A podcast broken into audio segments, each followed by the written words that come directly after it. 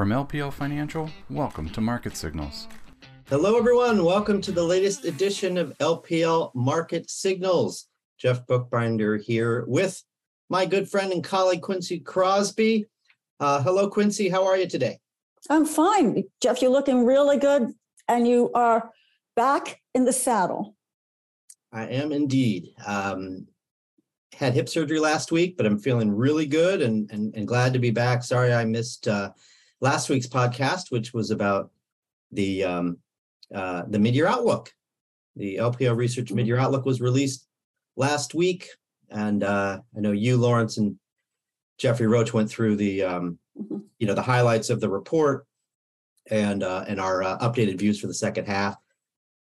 Really sorry that I missed that. We also did a special call for LPL advisors running through that, um, but uh, certainly I'm uh, thrilled to be a part of the process to at least write it, even though I didn't uh, didn't help too much presenting it. Uh, so today is July 19th. We're going to talk about uh, three things. The, the title of the podcast we've chosen is Earnings Pessimism May Be Overdone. And wow, is there a lot of pessimism? Uh, so first we'll talk about earnings season. You know, even though there is a lot of pessimism, we still think a mid-single digit increase in S&P 500 earnings is, is in the cards. Uh, second, we'll talk about some of the uh, encouraging signs on the inflation front recently uh, in terms of data. We know the last CPI number was awful, but uh, when you look at some things in the marketplace that are telling you about future inflation um, data, you might actually see some uh, reasons for encouragement. So we'll walk through some of those, and then lastly, we'll preview the rest of the week. Uh, earnings is, of course, a big focus for markets, but there's also some data and some central bank news to cover. Uh, so let's get right into it. Um, first, just talk broadly about the market here. Uh, we had a rally on Monday early and then faded. Uh, news that Apple was going to slow hiring. We've heard a lot of these headlines, Quincy, that companies are slowing hiring. That makes sense. Heard some similar things uh, from JP Morgan, from Alphabet slash Google a number of others. Uh, that's just prudent management, I think, to to to slow down. Amazon is another one, right? Mm-hmm. Um, so, but nonetheless, the market reacted to that, and um, we gave back Monday's gains. But we were rallying here on Tuesday morning, maybe getting back to where we would have been had had Monday's highs held. So when when you look at this chart, uh, we're showing the S and P 500. Quincy, did, how much progress do you think we've made uh, in terms of uh, of marking a low, or is there just more work to be done here? You know, I think you know we all say it's a process, right? But no one knows when the low is in. I mean, we we, we have indicators of, of of how the market should react when a low is in, but you know, history dictates that the bear uh, lures you in. The bear has you think that the low is in, and you know, to, to come in. And, and by the way, markets can continue in, in within a bear market to go up for, you know, six, seven, eight weeks, only to resume the sell-off. Now, one thing that has changed, I think, over the years is everything is is much quicker than it used to be, right? And and here's the other thing, Jeff. We know what we're looking for, right? If if you were to say to me, what would be one thing in a headline that would get this market to turn around. It wouldn't be necessarily that the Fed says, oh, you know, we're worried about financial conditions but we'll let inflation rise. I mean, that, that would be actually scary for the market because it would suggest the Fed is prepared to see a stagflationary environment. But how about that we see concrete evidence, empirical evidence that inflation is receding at a faster pace than we originally thought. That I can almost imagine that the market would say, okay, enough of this. Let's just let's just look ahead. And and so, you know, if we saw consumer staples pulling back, flows going into consumer discretionary, just to give you an example, and volume, strong volume with it, it would suggest to me that the market wants to say, okay, let's just look ahead. But right now, I do think, though, you're seeing the market kind of, I don't know, just calming down, calming down. But isn't that always indicative also of bear markets? You get a market that, you know, will pull back a bit, add a bit, pull back a bit, and, and, and not that screeching selling that we saw earlier. That's a good sign. Although some would say, uh uh Quincy, we need to see more of that. We need to see that final capitulation, um, you know, where everyone just says, I'm getting out regardless. So I'm just looking at this and I'm looking at valuations, and they are increasingly attractive. And at you know, some point, uh, institutional money managers are going to say, for the long long term, let us take a look. But I would say, Jeff, we're looking at the second quarter earnings why not wait? Why not wait till get through with the big tech earnings? See what they have to say. After all, they represent a good portion of the S&P 500. And so we need to see how they're doing. But I think you're right. It's a process. We're going through the process, and that's healthy. Well, thanks, Quincy. LPL Research did not uh, wait. We just liked the risk reward uh, enough that we did uh, nibble at this market Yeah, uh, this this month, right? So we had we were pretty much neutral, just a mi- mild overweight. Now we took that up, um, but um, certainly our bond portfolios uh, are fairly conservative, and you end up with, I mean, we're just acknowledging that. At least our view, we could be wrong, but our view in LPL research is that maybe there's five percent downside, maybe Yeah. even a little bit more. yeah, But coming through this on the other side, we don't know when it's going to come, but there's probably 20% upside, maybe more, uh, you know, within a, you know, call it six to 12 month period. History tells us that. Um, and we, we certainly don't want to ignore what this will No, on the other but but you know also Jeff, you know, getting regarding the- the inching, Martha, you know, small cap, right? Small cap, the risk reward there was extremely attractive. Take a look at how small cap healthcare is doing. Small caps, consumer staples, doing incredibly well at, at extremely attractive valuations. It was almost as if you can't go wrong with that, right? But uh, you're absolutely right. Yeah, the, the list uh, the list that's out there become that you want to go into when you really push into um, in, in- into the market that has been selling off is getting increasingly attractive. Yeah, absolutely. One of the reasons that we think this market's maybe worth nibbling at if people have the risk tolerance is sentiment is so bearish Yeah, got more evidence of that uh, you know just today with the rele- release of the latest bank of america global fund manager survey which Mhm. highlighted that fund managers are holding the most cash that they've had since 2008 uh, and they're reporting uh, frankly risk appetite levels that are even lower than the 2020 lockdown covid recession uh, and, and again going back to sort of 2008 levels. So when fund managers are that pessimistic who's left to sell? Right? Not a lot of people are left to sell uh, and that certainly is an encouraging piece as we try to build this this case for um Yeah. for a low. I, I want to make the point that you know having had hip surgery last week i did not write marking a bottom intentionally because i do not want to see the word bottom because sitting down does feel a little uncomfortable for me. So we're going to mark a low and um, it's coming but as you say quincy and i agree it's not it's not clear that it's already in. Uh, we might get uh, we might need to get one more wave of selling here. And then last thing and i'll i'll let you wrap up this segment quincy. Um, the um, you know the 2000 tech bubble bursting kind of had its its face right? It was it was pets.com or it was worldcom and enron right 2008 kind of had a face right it was it's a prime leverage. bear stearns and then lehman brothers right Mhm, or maybe you want to add aig into the mix mhm. what's the face of this sell-off put covid aside Well, we know Is It's- it- Yeah. I don't think there is one yet. Mean, and maybe Well- there maybe there won't be, but that that's that other piece of capitulation people are waiting for, right? I mean, I, the first thing that popped into my mind was, is this the Celsius sell-off, right? The uh, the crypto lender that filed for Yeah. bankruptcy. Um, No, I I- just don't know that that's enough of a face to say, you know what, we're we're done. So either either this is a mild.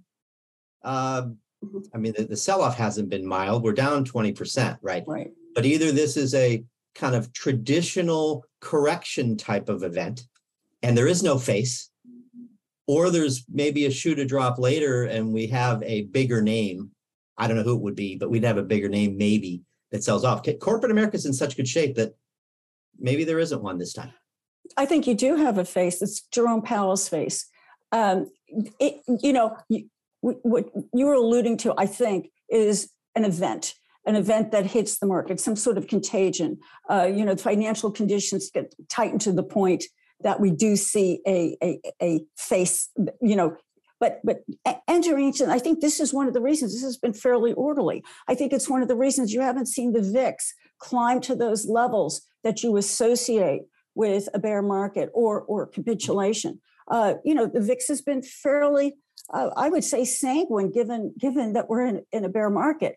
Uh, is that we know what's happening? We're not looking as we did in in 20, uh, 2008 and 2009 uh, for the old maid card. You know, who's got who's got the subprime? Who's which portfolio has it, and what was the leverage attached to that? You know, you were waiting every day. Who's got it? Who's got it? Until contagion just took over the entire system.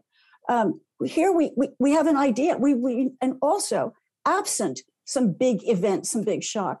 We know what we're waiting for. We know. I mean, everybody has to have a plan, right? As or as Mark Mike Tyson said, until you're hit in the face. So the plan is at this point, wait to see, watch the data, and wait to see. As you say, it's beginning to look as if inflation and the supply chain beginning to to ease, even at the margin. Okay, and this is absent a, mm. an event that would get everything to stop and get a new face on there. So right now, I see the faces Jerome Powell. Yeah, that that makes sense. Um, the uh, the way I look at this is maybe we get an earnings relief rally here in Q3, and then maybe we get an inflation relief rally in Q4. We've said before this is probably going to be a back end loaded kind yeah. of a year. Mm-hmm. Uh, and certainly fourth quarter rallies during midterm years are very common and can be very powerful. So let's turn to earnings. This is where I want to spend most of the time. Uh, the um, you know the numbers so far have been okay, not great, but that's kind of what we expected, right? Um, we know we have mm-hmm. huge headwinds. We you know mm-hmm. the economy uh, has slowed. We have cost pressure on companies, the likes of which they haven't seen in decades, really. Mm-hmm. Mm-hmm. Uh, and then throw the strong dollar into the mix, which is really yeah. accelerated lately as a as a, an earnings hindrance, right. earnings obstacle, right? Um, I mean, a ten percent rally in the dollar could take off, call it three points on S and P 500 profits. I'll show you a chart of the dollar in a minute. These are really strong headwinds. So everybody expects small beats, and that's what we've gotten 2% beats in terms of the magnitude mm-hmm. on average. I mean, we're, we're used to 8, 10, 12 right. at this point. Um, and then the beat rates, you know, we're used to 80% beat rates at this stage. Now we're at 60. This number is, uh, you know, 24 hours old. I think it's it's up to closer to 65 now based on the last 24 hours. Right. But still much lower than what we're used to. Yeah. Not terrible. Um, but we're still on track for 5% earnings gain. That's not bad given how tough uh, this environment is. So, um, my question for you, Quincy, is um, you know, is the pessimism overdone? Could we get positive reactions? And I think we have so far to some extent. Could we get the market's positive reaction to, you know, weaker numbers, lower guidance, and smaller beats? Well, oh yeah, you can. You all you you, you get it if, if it's not as bad as as as expected. Right? You know how it comes in. Well, at least it wasn't as bad as consensus estimates. Then you'll get like an uptick. But overall, overall, uh, you know, companies are managing through this. I, I think that's the message from the S and P 500. I think it's going to be companies are managing through this. Now, I do have to say that if the backdrop uh, continues to slow, they will manage through it, but we know how they'll do it. Uh, labor is the major component, and we will start hearing about more layoffs. Uh, the, the Fed has said, well, you know, we could go above 4%, you know, that's okay because it's still strong. But there are those who are fairly pragmatic, thinking we could get an unemployment rate closer to 5% as companies work through it. Uh, it. It's interesting, we talked about the dollar, at least today when we do this call, the dollar eased a bit uh, I may have something to do with uh, the eurozone, uh, the um, ECB raise rate going to raise rates, and I think the consensus is going to surprise uh, that they may raise rates just a bit stronger. You wouldn't think it uh, given the problems that they have right now, especially with Germany, the largest economy. But nonetheless, uh, yeah, it, it is. It is amazing. Uh, I think if we went back to the 1970s, everyone likes to talk about inflation in the 1970s. Companies companies were not as quick to react. Uh, they didn't have the, uh, how do I say this? The, I don't think labor, labor was important, but not as important as it is now. I mean, you're already hearing, by the way, the banks. Just we just went through the bank earnings, right? We'll, we'll get some more bank earnings, uh, some the regionals, the small banks, but already you're talking about the culling effect. You know how you'll go to the end of the year and you'll start to see culling more more layoffs uh, especially because capital markets are dormant right now. And many of them, the, the large banks, obviously have a, a large uh, investment banking arm that, that have just been dormant. So you're going to see that. And I also, Jeff, I think when that happens, it gives cover to other companies that want to go from hiring freezes to layoffs. Uh, I, if you've ever looked at it over the years, you get one large company that's considered to be a, a responsible company, they start laying off others, others jump in. And perhaps just to be competitive too. Obviously, that's that's probably the major reason. So that's the the issue. But there's one thing about American companies, they move quickly. And, and I think that is what we're going to see if if the economic backdrop deteriorates further. Oh yeah, absolutely. Um, the Fed wants fewer job openings. The, right. You know, they they certainly won't mm-hmm. say they want layoffs, but they need the job market to cool. Yes. Uh, to solve this inflation problem, and so uh, some of this is really, I think, just what the Fed would have expected based on oh yeah uh, the the actions they're taking. So yeah, uh, so that that all makes sense. So yeah, I, I would I would say that this earnings season, the pessimism is is a little overdone, yeah. and we have a good chance at positive reactions to softer numbers. Um, the, I mean, you can't turn on, you know, the financial news for more than five minutes and you'll hear somebody saying that estimates need to come down. Um, the uh, the stat I thought was interesting that I pulled um, to reflect the pessimism here is so far, companies that beat on the top and bottom line are oh. up, are up two percent exactly on average. Yes. The five-year average is 0.9 percent right? This Yes. is from uh, Evercore ISI. Yes. Um, and then take that a little further, different angle. Companies that miss on both the top and the bottom line Mhm. are higher by 1.6%. On average, they've been down 2.9%. So that's like, what is that? A four and a half percent beat Yeah. on the historical average response. So we're seeing some weaker numbers followed up by strong rallies. That is a very good sign that um, that there's there's Mhm. maybe too much um, Mhm. pessimism. So, you know, the dollar is um, as Quincy, as you alluded to, is is a a, a challenge. Uh, it has come down a little bit today, but is up significantly off the lows. And this is a, this just translates directly into slower earnings growth. The market knows this. You can look at the dollar, of course, every second of the day. Uh, but nonetheless, um, it's caused some companies to bring down numbers.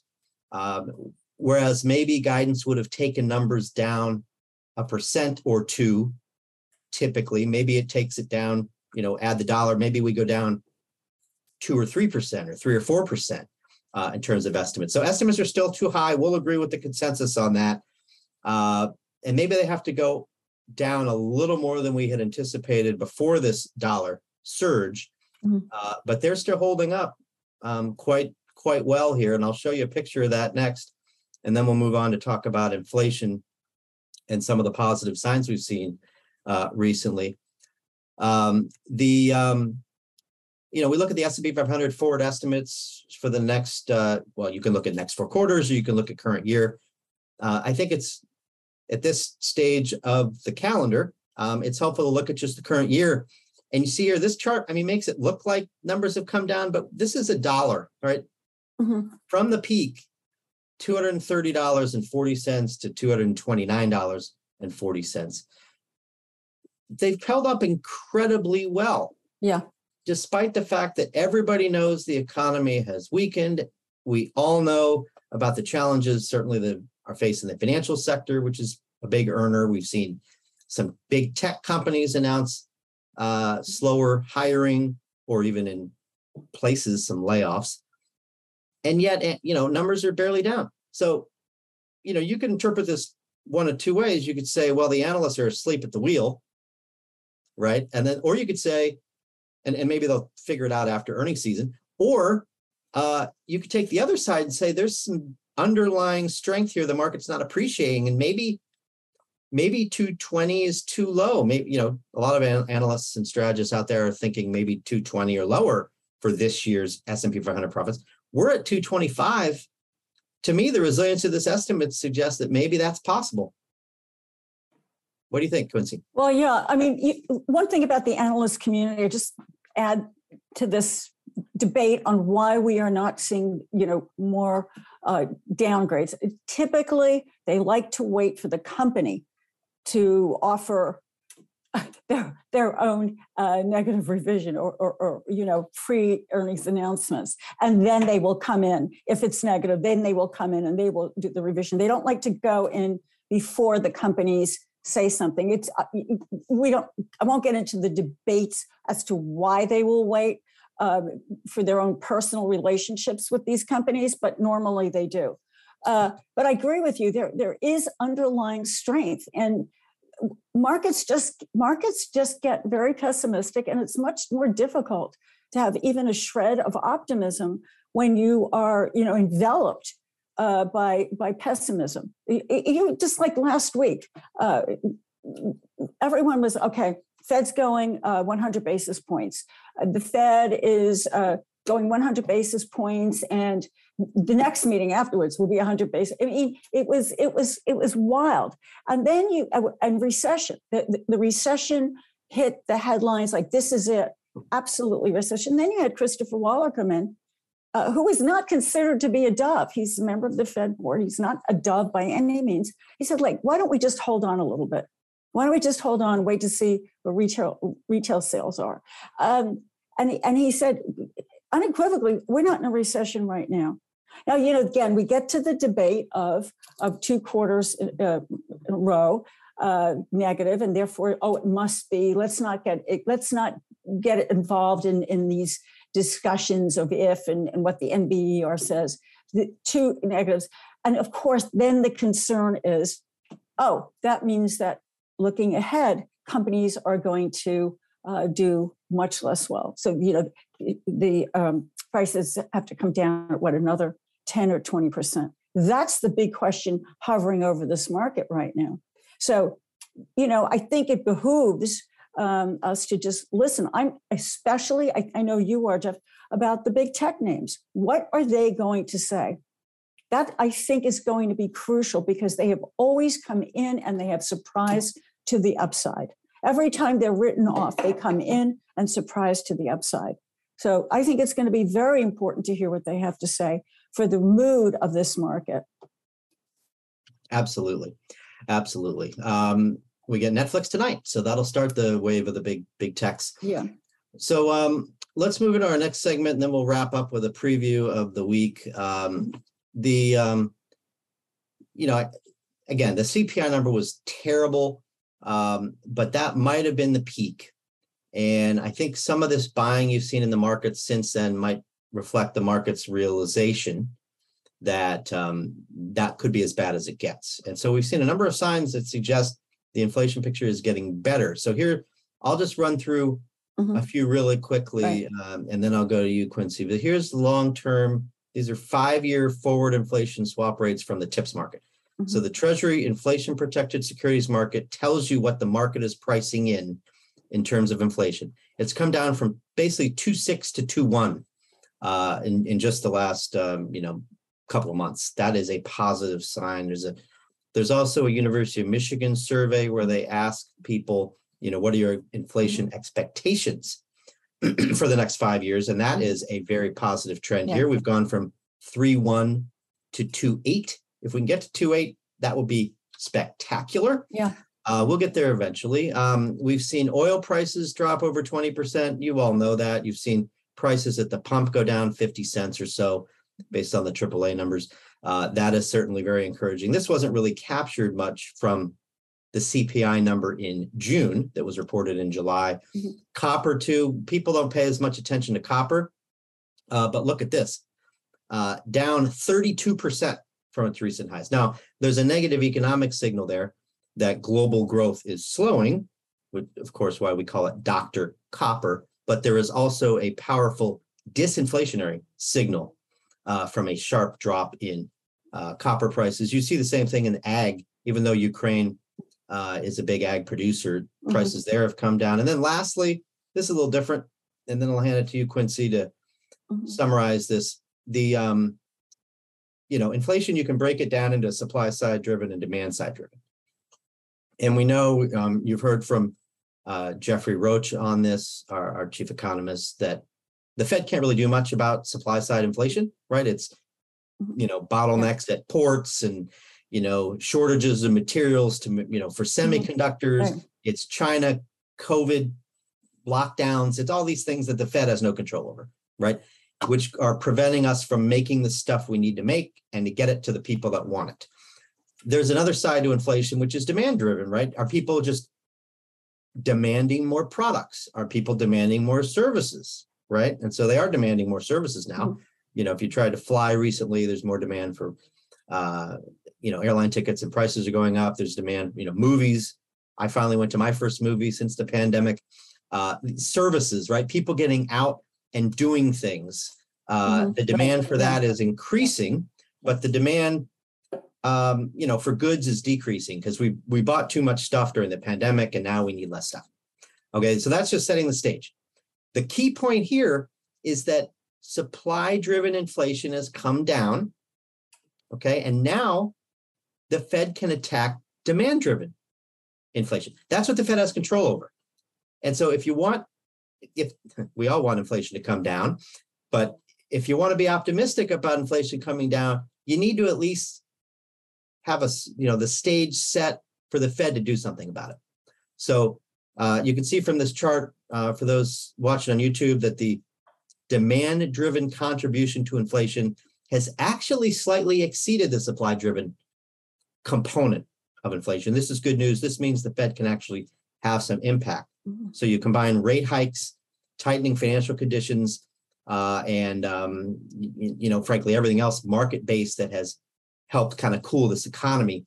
Uh, by the end of the year, this economy will be probably be cooled down quite enough to have a meaningful impact on inflation. So, so Quincy, what there jumps out at you? Uh, anything there um, you think worth highlighting? Well, yeah, I mean, you, you mentioned China. Well, you, I, we just saw some numbers that they're seeing an outbreak again in Shanghai because all eyes have been on Shanghai, and the hope had been that Shanghai opens. Uh, it is a major, major manufacturing center, financial center. Uh, they've got a deep port. You want you want to see Shanghai back on board and, and, and working, and yet we're starting to see that COVID, some COVID uh, outbreaks. We'll see what the government does, whether or not they give it the usual uh, zero COVID um, lockdown. We, we just don't know. But the point is, we're also seeing out of China. Uh, what are they doing to uh, to help growth? I mean, their, numbers are, are weaker and weaker. Uh, President Xi is under pressure. I know people say, "Oh, well, how can he be under pressure? He, he could stay in that position, you know, forever." No, uh, it's not necessarily the case. They do not want to see turbulence ever, uh, especially after Tiananmen Square. But that's, uh, you know, in in terms of employment, that is something they don't want, and also they don't want to see anything having to do with food prices going up because, or you go back and look at the the, the causes of these. Uh, just not just in China, but around the world in emerging markets of, of problems, social unrest. It comes from the inflation in food prices, but and, and and unemployment. So I'm mentioning this because apparently there are some infrastructure packages that China is prepared to introduce. Now, do they need any more infrastructure? Is this going to be, you know, the, the proverbial bridges to nowhere? It may be, but nonetheless, I think that when the market sniffs this out as, as a reality coming, you'll start to see the commodity industrial metals uh, coming up. Dr. Copper should, you know, is, is watching this very, very closely. Uh, in terms of of food. And, and, and getting back to what you said, Jeff, about you know the Fed, what it can do. It's very interesting that the Fed seems to me to be widening its view of inflation. If they were sticking to the script, it would just be about core. And in core, it would be just about rents because rents have been sticky. Uh, you know, the headline in New York City uh, $5,000 for a small apartment. It's cr- crazy. But nonetheless, they have more and more talked about headline. I don't know if you've noticed this. This is, I think, part of the Fed's reaching out to the American people, uh, saying, we understand what you're, what you're dealing with. Um, but what we're also seeing is on the supply chain side, uh, in easing. Take a look at some of the Bloomberg indexes that they have. They're showing that there is an easing in supplies actually normalizing. Uh, we heard, now this is not the be all and end all because it's a very small part of a larger series of data, but the Empire Fed, uh, this is the manufacturing report that is New York, New Jersey, and Connecticut. Certainly not emblematic of the rest of the country. That's why we're waiting for the Philadelphia Fed survey coming out uh, this week. But here in that survey, uh, we saw a tick up. So the manufacturing in this Empire Fed survey had ticked down. It has now ticked up again, but embedded in that shows that shipments are actually picking up, telling you that your, the supplies are coming in. That's actually very, very good news. And especially if we see it this week in the Philadelphia Fed survey, needless to say, you know, in the Dallas Fed survey, the, the Kansas City Fed survey, and so on. That would be I would say, major evidence that things, that the situation is normalizing, that the challenges are actually easing. So that's one thing. And then in terms of oil, I can't help but get this in. When we saw that read on, on the uh, CPI, the 9.1%, uh, read on it. I mean, you know, it was it wasn't what it, we expected. A higher number. Uh, consensus estimates was just below nine percent. But when you see that nine there, it just says, "Oh my goodness, the Fed is the Fed is just you know not doing its job." But here's the thing.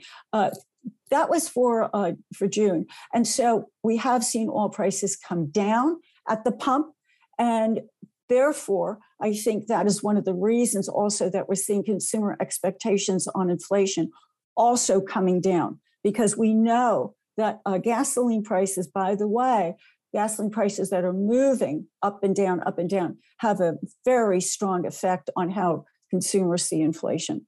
So, I, the more that they could come down, the more you're going to see inflationary expectations from the part of the consumer. After all, 90% of, of the economy is consumer spending start start to come down i think in a more meaningful way. It's moving in the right direction. That's the message. It's moving in the right direction despite the 9.1% um, handle. It's moving in the right direction.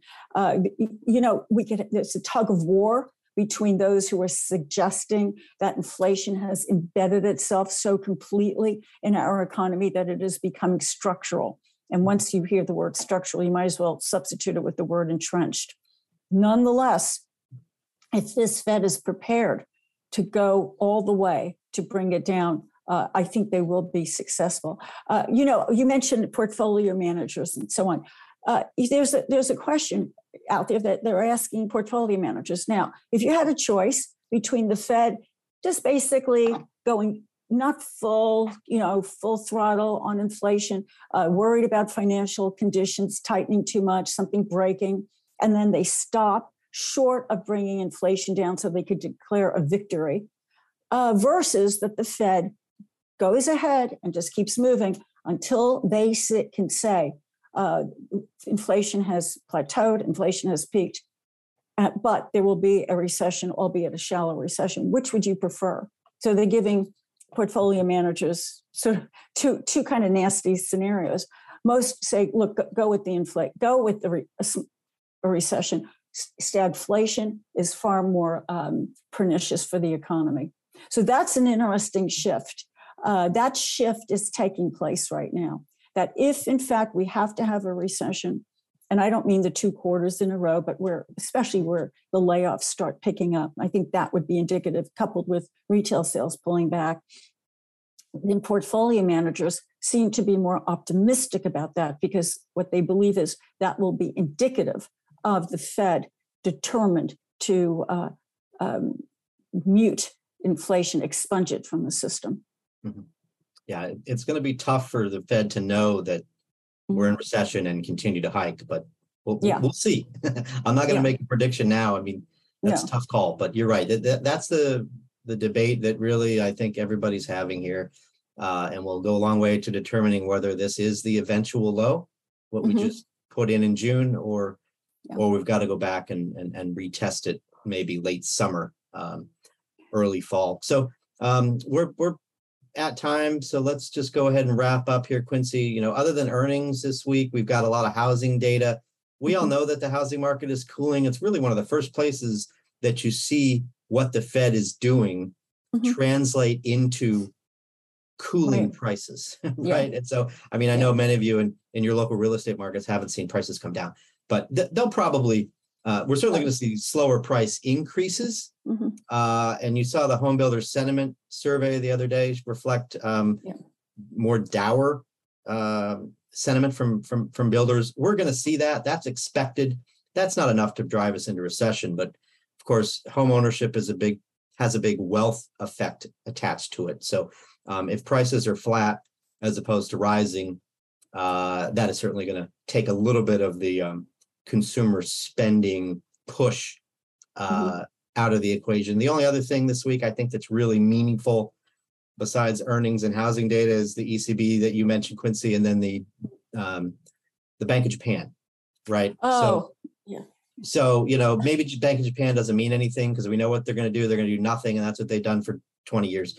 But um, the ECB might do 50 um, it's amazing. And if the dollar ro- moves lower, that could, um, you know, yeah. that could help uh, support international equities. Exactly. That's exactly right. I, you know, speaking of housing, DR Horton's reporting. I, am I'm, I'm going to be paying very close attention to uh, their report. Um, the call. It's it's they, they will lay out what is going on in the housing market and what they see uh, in terms of foot traffic, uh, which is which has slowed dramatically, cancellations, which has slowed dramatically or picked up dramatically, I should say. Uh, we'll get we'll get it we'll get a good a good read on that. And I, I may I add two things. I just want to add the Philadelphia Fed survey because we want to see again are we seeing shipments pick up because that is a, a, how do I say it uh, a, a, a data point uh, about the um, the supply chain. So shipments picking up, and, and Philadelphia Fed, by the way, manufacturing report has more of a positive correlation with the um, the heartland uh, in this country in, in, terms of manufacturing. More, more, obviously, much more so than the Empire Fed survey. Also, also, I followed the PMI's Purchasing Manager Indexes. I, I, think these reports are extremely important. At the end of the week, we will have a preliminary report, a flash report uh, on the um, manufacturing and the um, services. Uh, it will come from S&P Global, which bought Markit of those of you who follow this. This, but these reports are extremely important. It will be an up to date report. That's the beauty of a flash report. They're much more up to date. And we want to see uh, about orders. We want to see about hiring expectations and anything else they have to say about the cost of, of production, the input costs. We want to see those coming down. Yep, absolutely. So, you know, maybe I undersold the economic calendar uh, for the week. But, yes, uh, you did, Jeff. Yes, you did. But the uh, it's, those it's flash the, P, the, flash PMIs aren't typically as market moving as the official no. PMIs no. in the U.S. But I agree absolutely important data points that yeah. that uh, data wonks like us pay attention to yes. uh, but they maybe just don't get the tv ratings. Um, so thank you so much quincy for thank you, um, thank you. for uh, jumping on again for the, another edition of lpl market signals. Thanks to all of you for for listening. Um, i just um, i have just been told that um, we're going to take the next week off because we'll be at the national conference the lpl focus conference in denver uh, next week, and with all that's going on, just would be hard uh, to pull off oh. uh, a podcast. So um, you probably don't want to just hear me talking to myself. So we're just gonna. I know you don't. so we're just gonna take next week off. the uh, 26th, and then uh, the next LPL Market Signals will be in August. So we'll be back um, with you. I think the date's August 2nd. Be back with you for another edition of LPL Market Signals then. Thanks for listening. We'll see you Thank next you. time. This material was provided by LPL Financial, is for general information only, and is not intended to provide specific advice or recommendations for any individual. There is no assurance that the views or strategies discussed are suitable for all investors or will yield positive outcomes. Investing involves risk, including possible loss of principal. Any economic forecasts set forth in the podcast may not develop as predicted and are subject to change. References to markets, asset classes, and sectors are regarding the corresponding market index. All indexes are unmanaged and cannot be invested into directly. Index performance is not indicative of the performance of any investment. All performance reference is historical and is no guarantee of future results. All information referenced in the podcast is believed to be from reliable sources. However, we make no representation as to its completeness or accuracy. Securities and advisory services offered through LPL Financial, a registered investment advisor and broker dealer,